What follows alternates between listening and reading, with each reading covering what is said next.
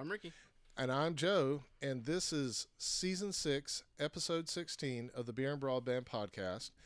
Uh, slated to come out on October 23rd, 2023.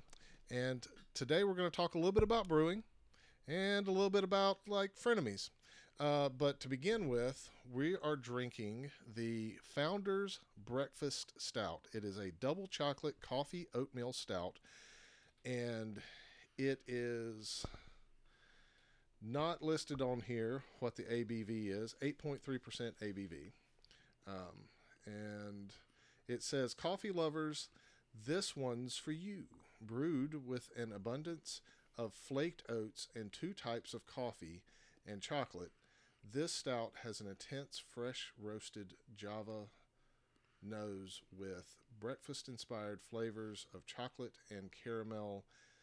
Uh, caramelized sugar for just the right amount of sweetness. I've had this before, uh, but I haven't had this year's version of it. So, mm-hmm. um, yeah, I mean, this is pretty good. I'll, I'll, admit it's a little hard to place the chocolate. You can definitely place the coffee. You can definitely place the oat, and mm-hmm. in the best ways for that. I think a lot of oatmeal stouts, if they put in too much oatmeal, it starts having that kind of like oaty flavor mm-hmm. to it which for certain things, like if it was like an oat milk stout, can work. But this just has that smoothness you get mm-hmm. from from putting oats in there. It's almost like it acts like a little filter, just yeah. absorbing impurities and things like that. Very smooth, very refreshing. Um, yeah, I mean it's a good beer. Though I would be honest with you, if you told me it was just a coffee stout, I'd agree with you. you know, it's just a coffee um, stout. There's definitely is some of that sweetness. They did. You can tell they put put a little of that. There's uh, like caramelized sugars in there. That's nice. Gives it a good, well-rounded kind of flavor. But um, no, I wouldn't really place the chocolate as opposed to just a darker roast of coffee. Yeah, so if you if you said this was like a dark chocolate on the very end, so like after the caramelized note comes on the end of the flavor, I can just taste that a little bit. Now I've had this before. I've had a different mm-hmm. year's version of this. Um, uh, well, I've had it multiple times, but um, previously the chocolate note seemed like it was more pronounced. So, uh, but I, it's more like I breathe it in than it's actually there, and it's an mm-hmm. aftertaste, and that's what I remember it being. But it's not as pronounced this year. Yeah. Um, completely agree with you. Uh, otherwise, it for it doesn't taste like an eight point three percent beer. It tastes more like a mm. six mm percent beer to me. Um, I, I, I, can tell the alcohol's there. It just yeah. doesn't. It like anything when it starts getting about 8% or higher, it like the alcohol is completely forward on that for me. Okay, yeah, yeah, I'll give you that. It's very it's very well rounded. Right. It leaves a burn on my tongue. I can tell it's a higher ABV like after you're done drinking it. But yeah, when you like take that first sip, it doesn't like hit you in the face. Right, exactly. That's exactly what I'm saying. So I can tell that it's not that going mm-hmm. on. Uh, or it doesn't seem like it's like this extra thing. And here I'm yeah. bumping the mic again. Um, but it doesn't seem like it's this extra thing that uh, the alcohol is the primary flavor mm. that you're getting out of it. Um, but I do like the oat uh, balance that it's got in. It was clearly brewed very well with oats, and the coffee flavor is delicious. So it is a breakfast stout. Yeah. You know, it's a it's a very good breakfast stout. So if you've never had it before, you should definitely try it. Um, I think that is one of the one of the better things that Founders does. Their breakfast stout and their Kentucky Backwoods ba- Bastard the uh, uh, stout, the mm-hmm. KBS. That is a really good stout. Or no, the Kentucky Breakfast Stout and the Backwoods Bastard. Those are like my three favorites that they okay. do right now. Um, so let's talk a little bit about uh, the stuff that I think I've been brewing. You haven't been brewing as much uh, lately in the last like year, right? Yeah, certainly not as much as I used to. I think I said that last year too. Um, we thought we were going to be able to make that fig wine, but yeah. just the weather here was not very conducive to a good fig harvest, so those didn't really go anywhere. I do have all the stuff to make my strawberry wine, mm-hmm. and I've got my recipe figured out. I just haven't started on it yet. Okay. So maybe the next time we record, so not next episode, but the episode after that, um, I'll have some stuff to talk about there. Okay. Um, well, so what I've done in in the break was I made uh, a Merlot. So my daughter's turning 21 mm-hmm. this year in like three weeks, and so I made a Merlot. Um, I made an orange blossom Acerglyn, and then I made a mango wine. Um, and uh, all three of them have come out pretty darn good. The Okay. um, the Merlot is a called a Mariposa uh, Vino. it should be Vino Mariposa. Like for so anyone that speaks Spanish, if you hear me you hear me say this, you know, totally understand. My kids from Honduras, um, and you know, she wanted it to have like a Spanish thing, but she specifically wanted it to be named like this. So, you know, she Hmm. this is like her her thing, not not mine. Um, so that and Mango Magic, she like liked the idea of it being kind of magical. Um, but the um, bo- both processes were kind of really nice um, because even though I did like a Tosna schedule and I've really babied these wines and things Mhm. like that, they've been very they've they've been kind of hands off. Like I mixed them together, I racked them a couple times, got them as clear as I needed them to be, and then have basically just left them alone. Um, and they did all the work themselves, you know, essentially. Um, I think the the thing that I like the most about the Mariposa is the concentrate that you use to make like a Merlot or something like that. Like I'm not going Mhm. to be able to grow my own Merlot grapes. Yeah. I would love to be able to do that, but that's just not going to happen. I would need acres and acres of land that I don't have. Right. Yeah, and you would need a lot of time and attention and particular soil and just too many things. Yeah, so I don't have that. So I have to get that from someplace. So the place that I get it from, um, I've kind of figured out like a good balance of what makes that grape juice concentrate or that Mhm. you know that wine based concentrate good with a good spice mixture. Um, and that just kind of brings out those like vanilla and cherry and other things like that notes that um, are naturally in the grapes when they're fermented Yeah.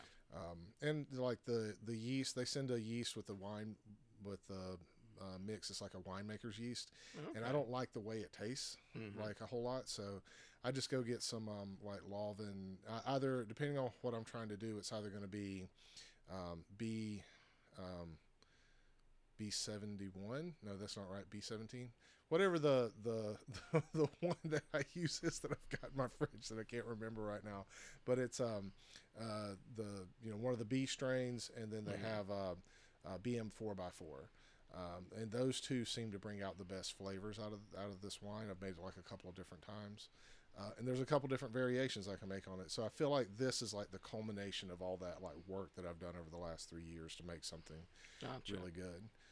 Um, and then the mango magic, uh, I've tried to make a couple of mango wines before, and they didn't turn out so well. And this one was like, you know, spot on. Mhm. Um, I, I think what I learned with this mangoes like a, it creates like a white wine. Um, and regardless of what you're going to do with it, you really need to get your nutrients right. Uh, and then you, you know, you start with your juice and everything like that to begin with, but all your flavors really come in secondary.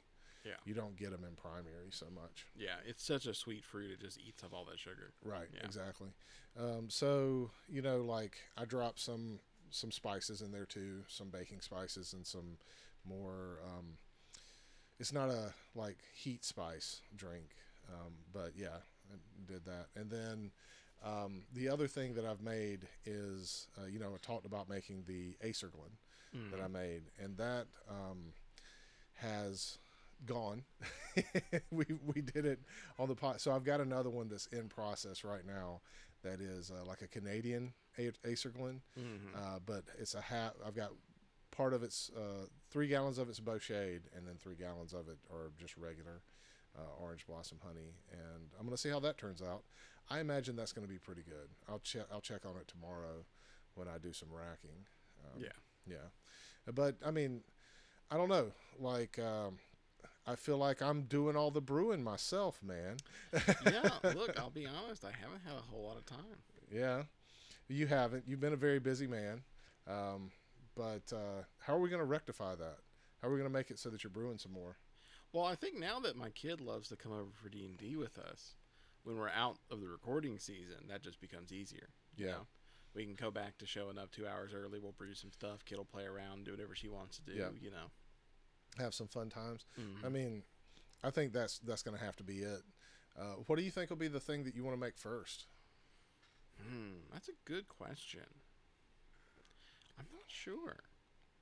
I've wanted to experiment with some of the more kind of like fringe things um, that are a little bit more time consuming, like trying to make sake and stuff like that. Uh, in fact, I had all the things I needed to make it, but then just didn't have the time to. Mm-hmm. So now I got to go buy more stuff because some of it, it comes in like a, a refrigerated package that only Yeah. lasts very long. That's gone bad now. But you know, I think I'm open to pretty much anything to start with. But I do eventually want to settle in. Like, okay, you know, here are some very old traditional alcohols that are made in a very old traditional way. That like, do you really got to do that? Yeah.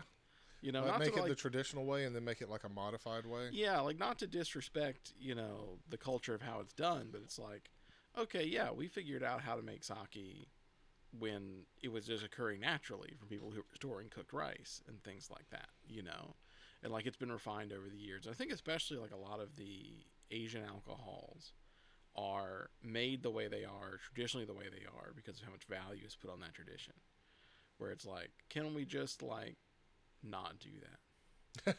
Like knowing like how we make western alcohol can we make an eastern alcohol in with the brewing style of a western alcohol and how does that change it not saying that like they're doing it wrong or ours would be better but like it would be interesting to see how that changes things Yeah. you know I could see that. Um, yeah, I could totally see that.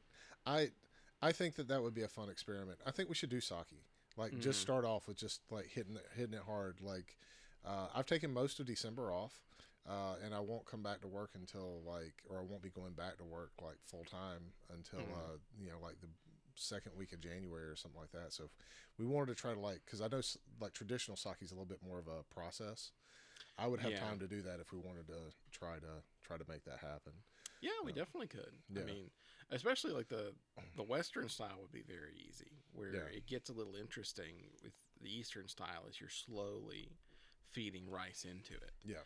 and so that's the what makes it take so long is that every week you're putting in more rice Mhm. like a kind of a new batch whereas i think i'm fairly confident we can start with a whole bunch of rice and then mix it in together Right. all at once you know i don't actually think we'll run into problems with that i think because nowadays you can get the um, the kind of specialized bacteria yeast you need Mhm. in like packets instead of it's naturally occurring and if i throw a whole bunch of rice the rice will rot before the bacteria completely takes hold Right. it's like no we can we can sanitize some rice steam it up toss it in throw in a whole bunch of that stuff so it's got a good start and then i think it'll just take off and run Yeah. you know there's nothing special about step feeding apart from um, trying to grow a good bacteria colony Yeah. you know Well, I mean, I I think it would be fun. I we could get the. I should have all of the right equipment because I've got the big wide mouth things, and I think that's Mhm. what you need.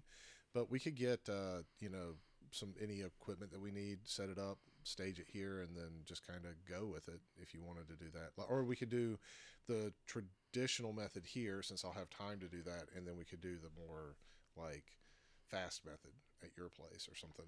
You know. Yeah, we'll figure lines. something out. Yeah, I think that'd be fine. That that that should be our next brew. Mm, We should make some sake.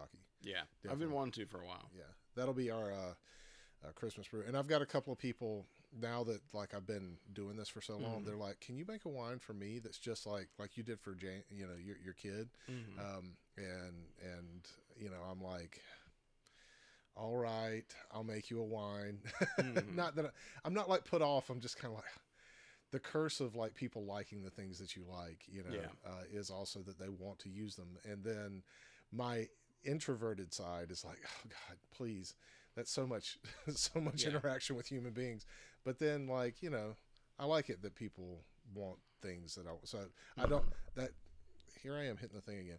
I don't mean to sound like I'm annoyed by it. This is the the whole point. I just it, it also is like, okay, yeah, I'll do it. You know, Yeah. like like that moment. yeah, another thing that would be fun to try is we are starting to get into fall, which is apple season, Mhm.